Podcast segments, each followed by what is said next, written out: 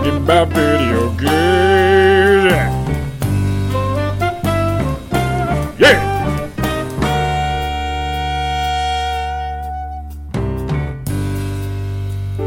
All right, I am joined by Neil Jones, aka or possibly BKA, better known as Aerial Knight, uh, uh, the developer of Aerial Knights Never Yield, a brand new game that is out now on pretty much every console that you want to get. Neil, thank you so much for joining me. I appreciate it. Cool. Thank you for having me. I appreciate it. Yeah, absolutely. Uh, let's start off with the easiest question in the entire world. Your game is now launched. How does it feel?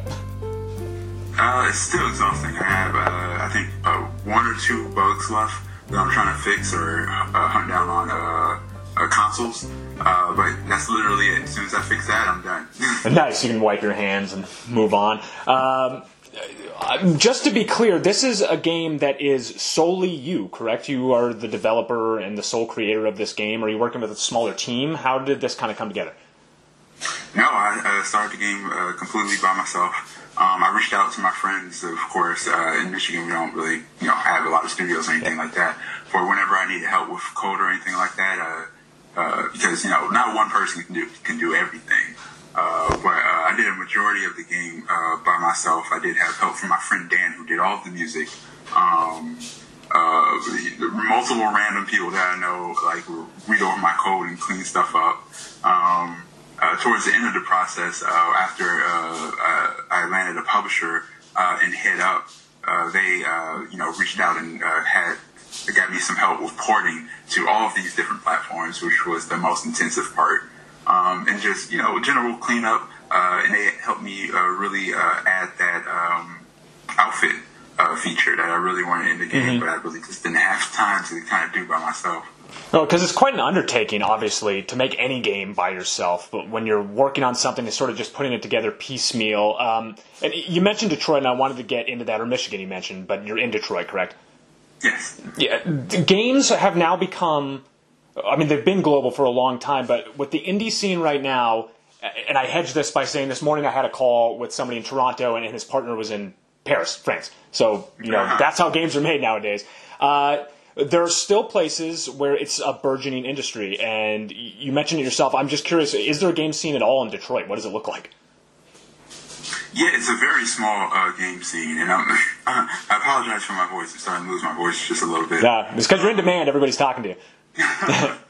Um, but there, there, there's a small game scene in uh, Michigan, but we all kind of know each other and you know support uh, each other. Um, we have the opportunities that we have because we created them for ourselves. Um, and it, we're really easy to find. Everybody knows you know each other by name and each other's phone numbers, and we do all kind of events and things like that.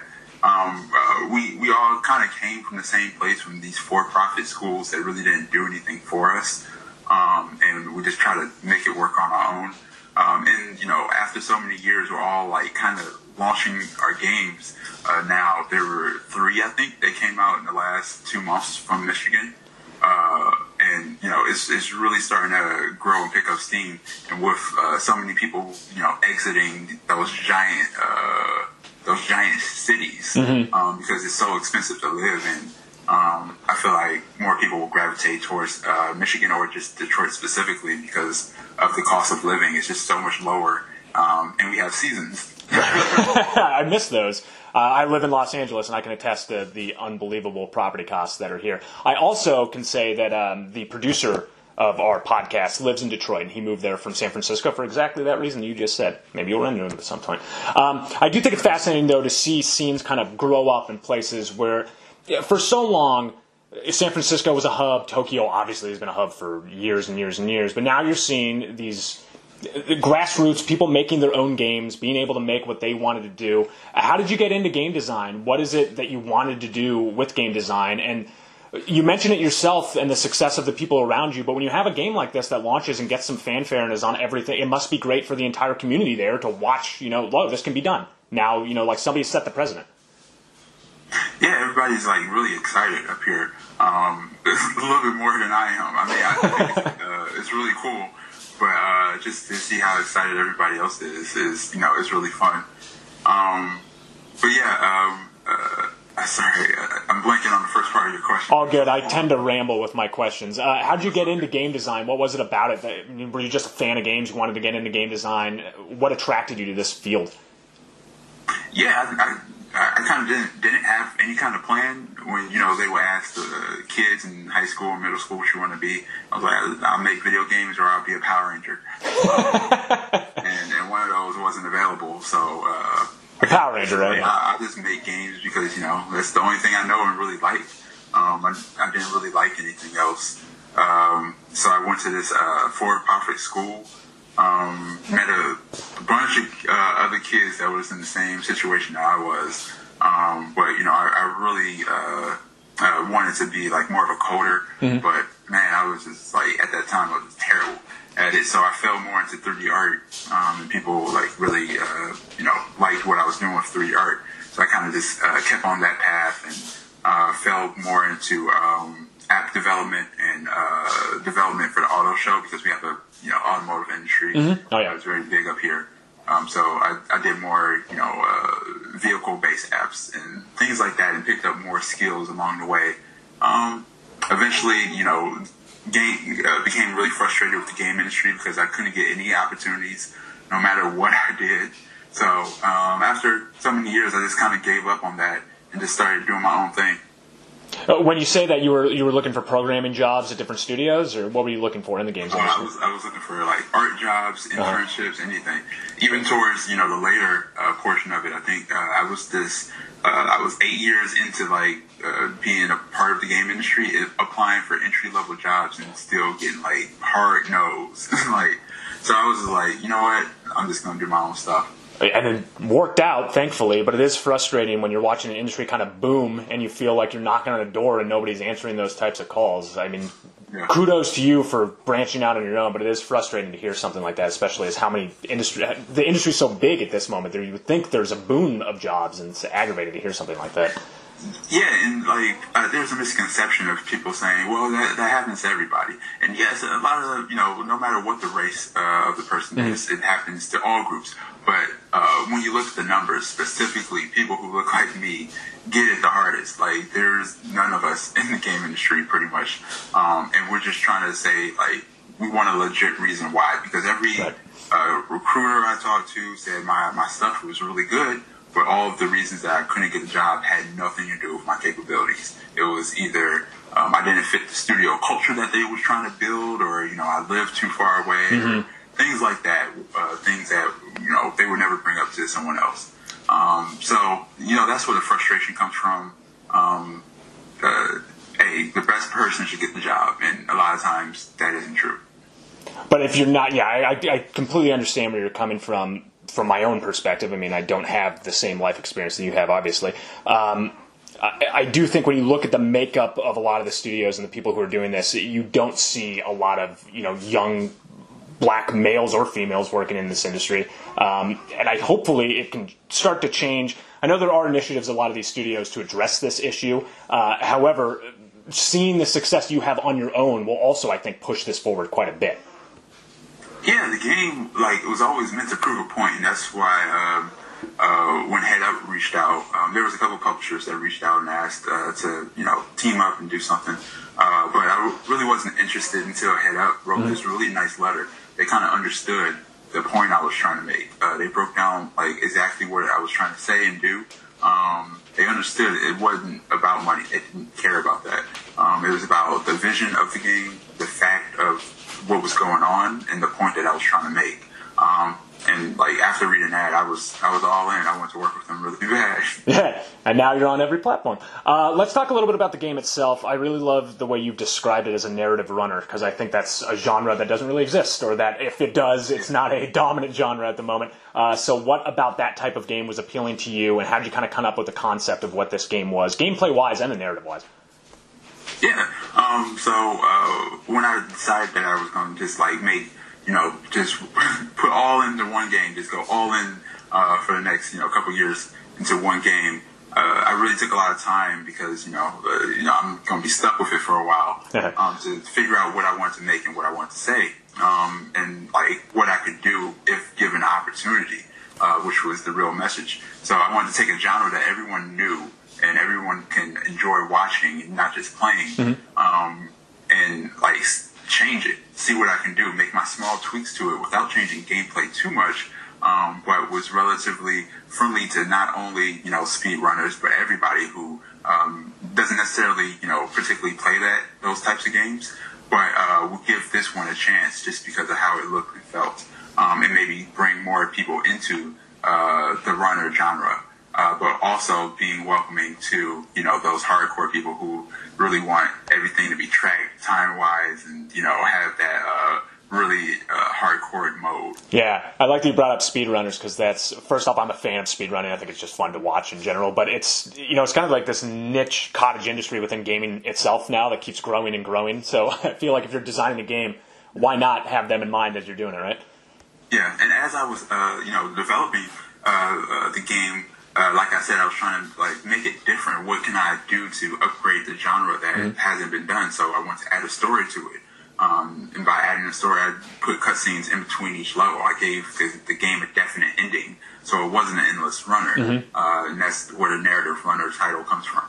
Where did the story come from? Uh, what's it based on? Uh, the story, I, I, always leave it kind of vague. A couple of people have came really close to figuring out what's going on, um, but it, the, the story is all like, if you want to be really deep about it, it's just all about you know facing yourself, um, and you know nothing can like hold you back from anything except for yourself. Love that. Uh, you mentioned your art style earlier. I think that's one of the things that immediately, when you look at this game, it hits you is the art style. I hope that this is the compliment that I mean it as because I was a huge fan of these games. But it reminds me a little bit of Jet Grind Radio or Jet Set Radio back in the day. Uh, did you have? Uh, was that an influence? But did you, what was the influence in the art style? So it's my uh, natural art style. When I uh, picked what art uh, I wanted the game to look like, I picked what I could do the fastest. Just because there was so much art, and uh, I think people don't understand when you make a run or anything like Sonic or anything like that. You're making so much art that people will only see for half a second. um, so yeah, like that first level took months to make, just because of all the art and backgrounds and you know uh, changing art and updating things and, and such. It just took so long, and um, the later levels like just as long with the art. Um, and you you run the, the game is beatable in like a, the length of an action movie. So you know, two years worth of art you you see in about an hour uh, or hour and a half. Yeah, it's astonishing the amount of work that goes into something that just flies by. you know, I hear that from a lot of artists. You, you slave over something, and then it just like nobody. It, it just blows right past somebody's eyeballs and even pay attention to. it.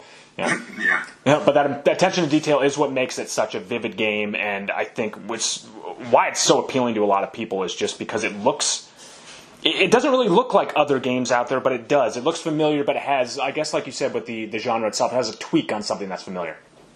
Yeah. So yeah, low poly, uh, stylized, but um, you know, I, I take my liberties in certain places. with the launch of this game, and now that you said at the beginning you're kind of uh, just about wrapped up with this, what are you looking towards for the future? Are you are you taking a break after doing all this? Do you want to? I'm not sure if you have like a next project in mind, but I'm wondering because you did this all by yourself, would you like to have more of a studio, start collaborating with more of the people um, who are around? I mean, it's weird, right? Because you're in a you're in a place that has a burgeoning scene, but at the same time, like, do you want to kind of build up that scene with the other people, or does everyone kind of want to do their own thing? How's it How's it look? Yeah, out, out here in Michigan, everybody kind of just does their own thing. You know, that, that's hey, that's cool for me.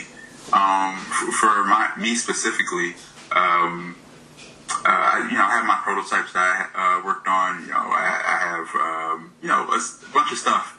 Uh, you know, locked and ready to go. It's just I'm waiting to see how this game does, uh, how people gravitate towards certain things. Um, if you play Never Yield, you can see um, the ideas that I had that you know um, I, I put out there and then pulled back from because I wanted to see if people liked it and gravitated towards it.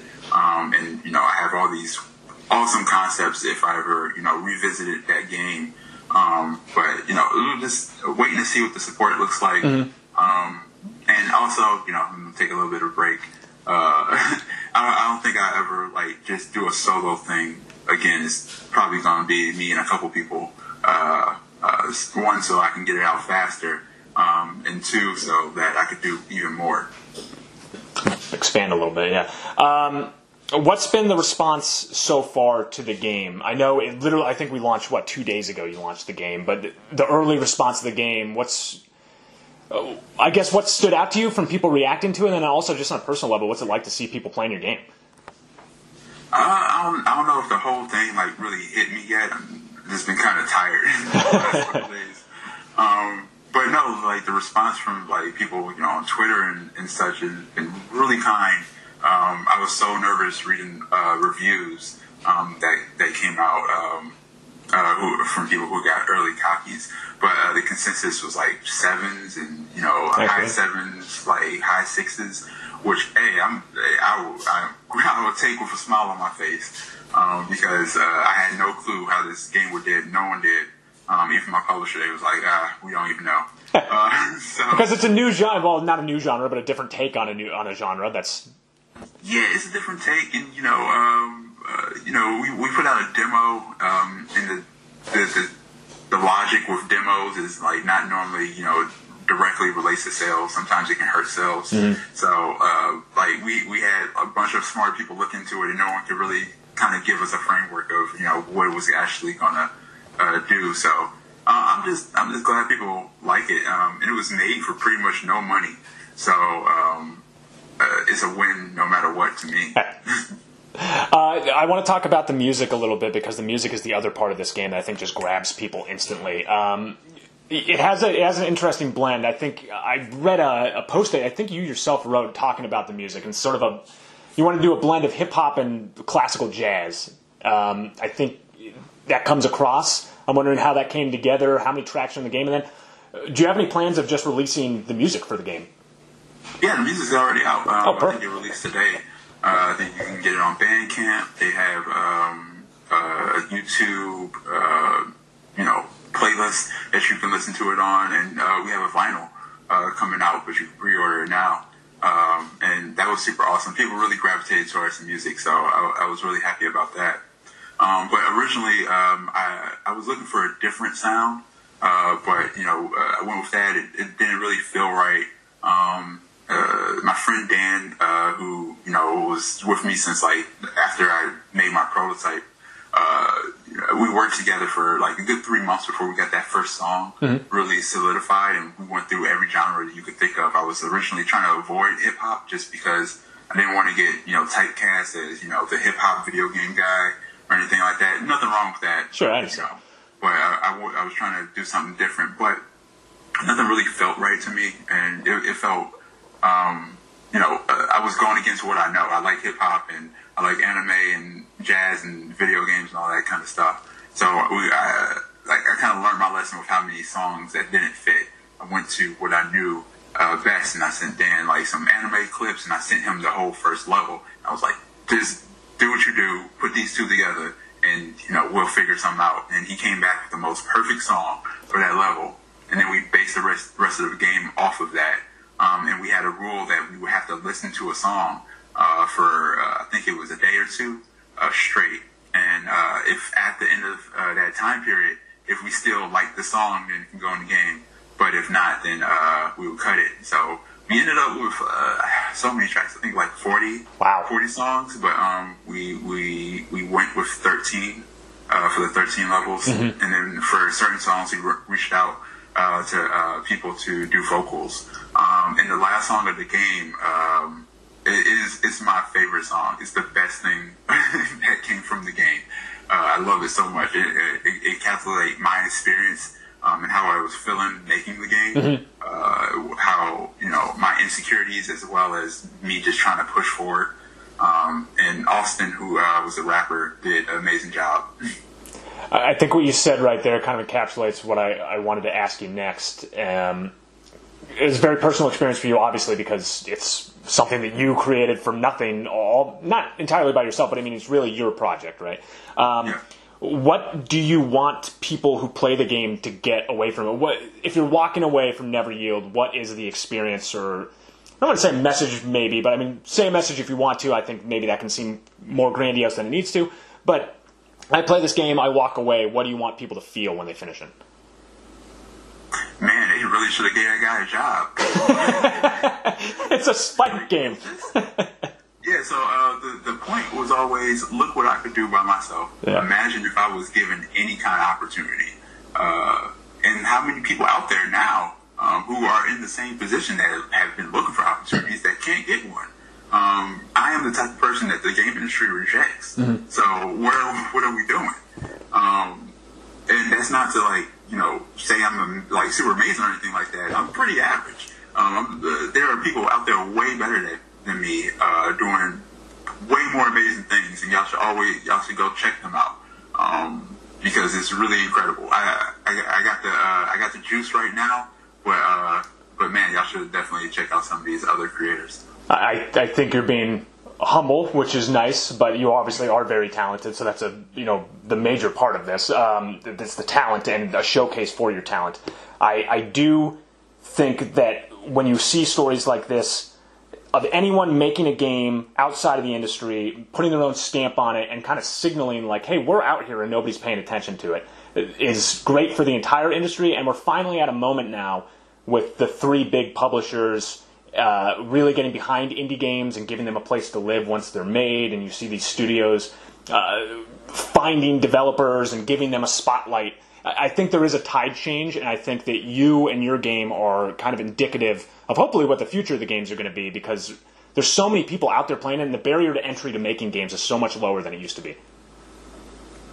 Yeah, like uh, people ask me for advice. I hate giving advice um, because it's so. It depends on the person so much. Um, I, I had so much bad advice, but I always just tell people um, uh, the thing my high school coach told me that I forgot until I started making this game. You know, he would say in every class, he would say, "Things don't change; they remain the same unless you change them." And I just kept thinking about that, so I, I- just wanted to, you know, kind of do that justice. I don't think we can end on anything better than that, but I will ask you, um, just because I, I tend to ask everybody this: uh, what what games do you play? What are you into? I literally play everything. um, I think the the genre I don't really do much is like uh, uh, the Dark Souls type of games. I don't really like being frustrated. I'm the same. I suck. So Yeah, Fallout Fallout guy. I, I, man, it's an adorable game. I cannot play that game. I, I just get frustrated. I don't want to play games anymore. Um, but the, this new game, uh, Demeo, you know that game? no, I haven't played it. Man, uh, it's a VR game where you pretty much play Dungeons and Dragons like as a board game, but everything's done for you. Oh, man. it's amazing! It's so good. Like it's, it's like my new favorite genre. Awesome. Well, we got a plug in there for another game developer out there. Uh, awesome, Neil. Really appreciate your time. Congratulations on the launch. Uh, I'm excited to see what you're going to do next. I'm also excited just to watch, you know, Detroit as a place where games are coming out of now. Yeah, thanks so much for having me. Um, yeah, the, the, game's out. Check it out. Uh, let me know what you think. awesome. Thanks again, Neil.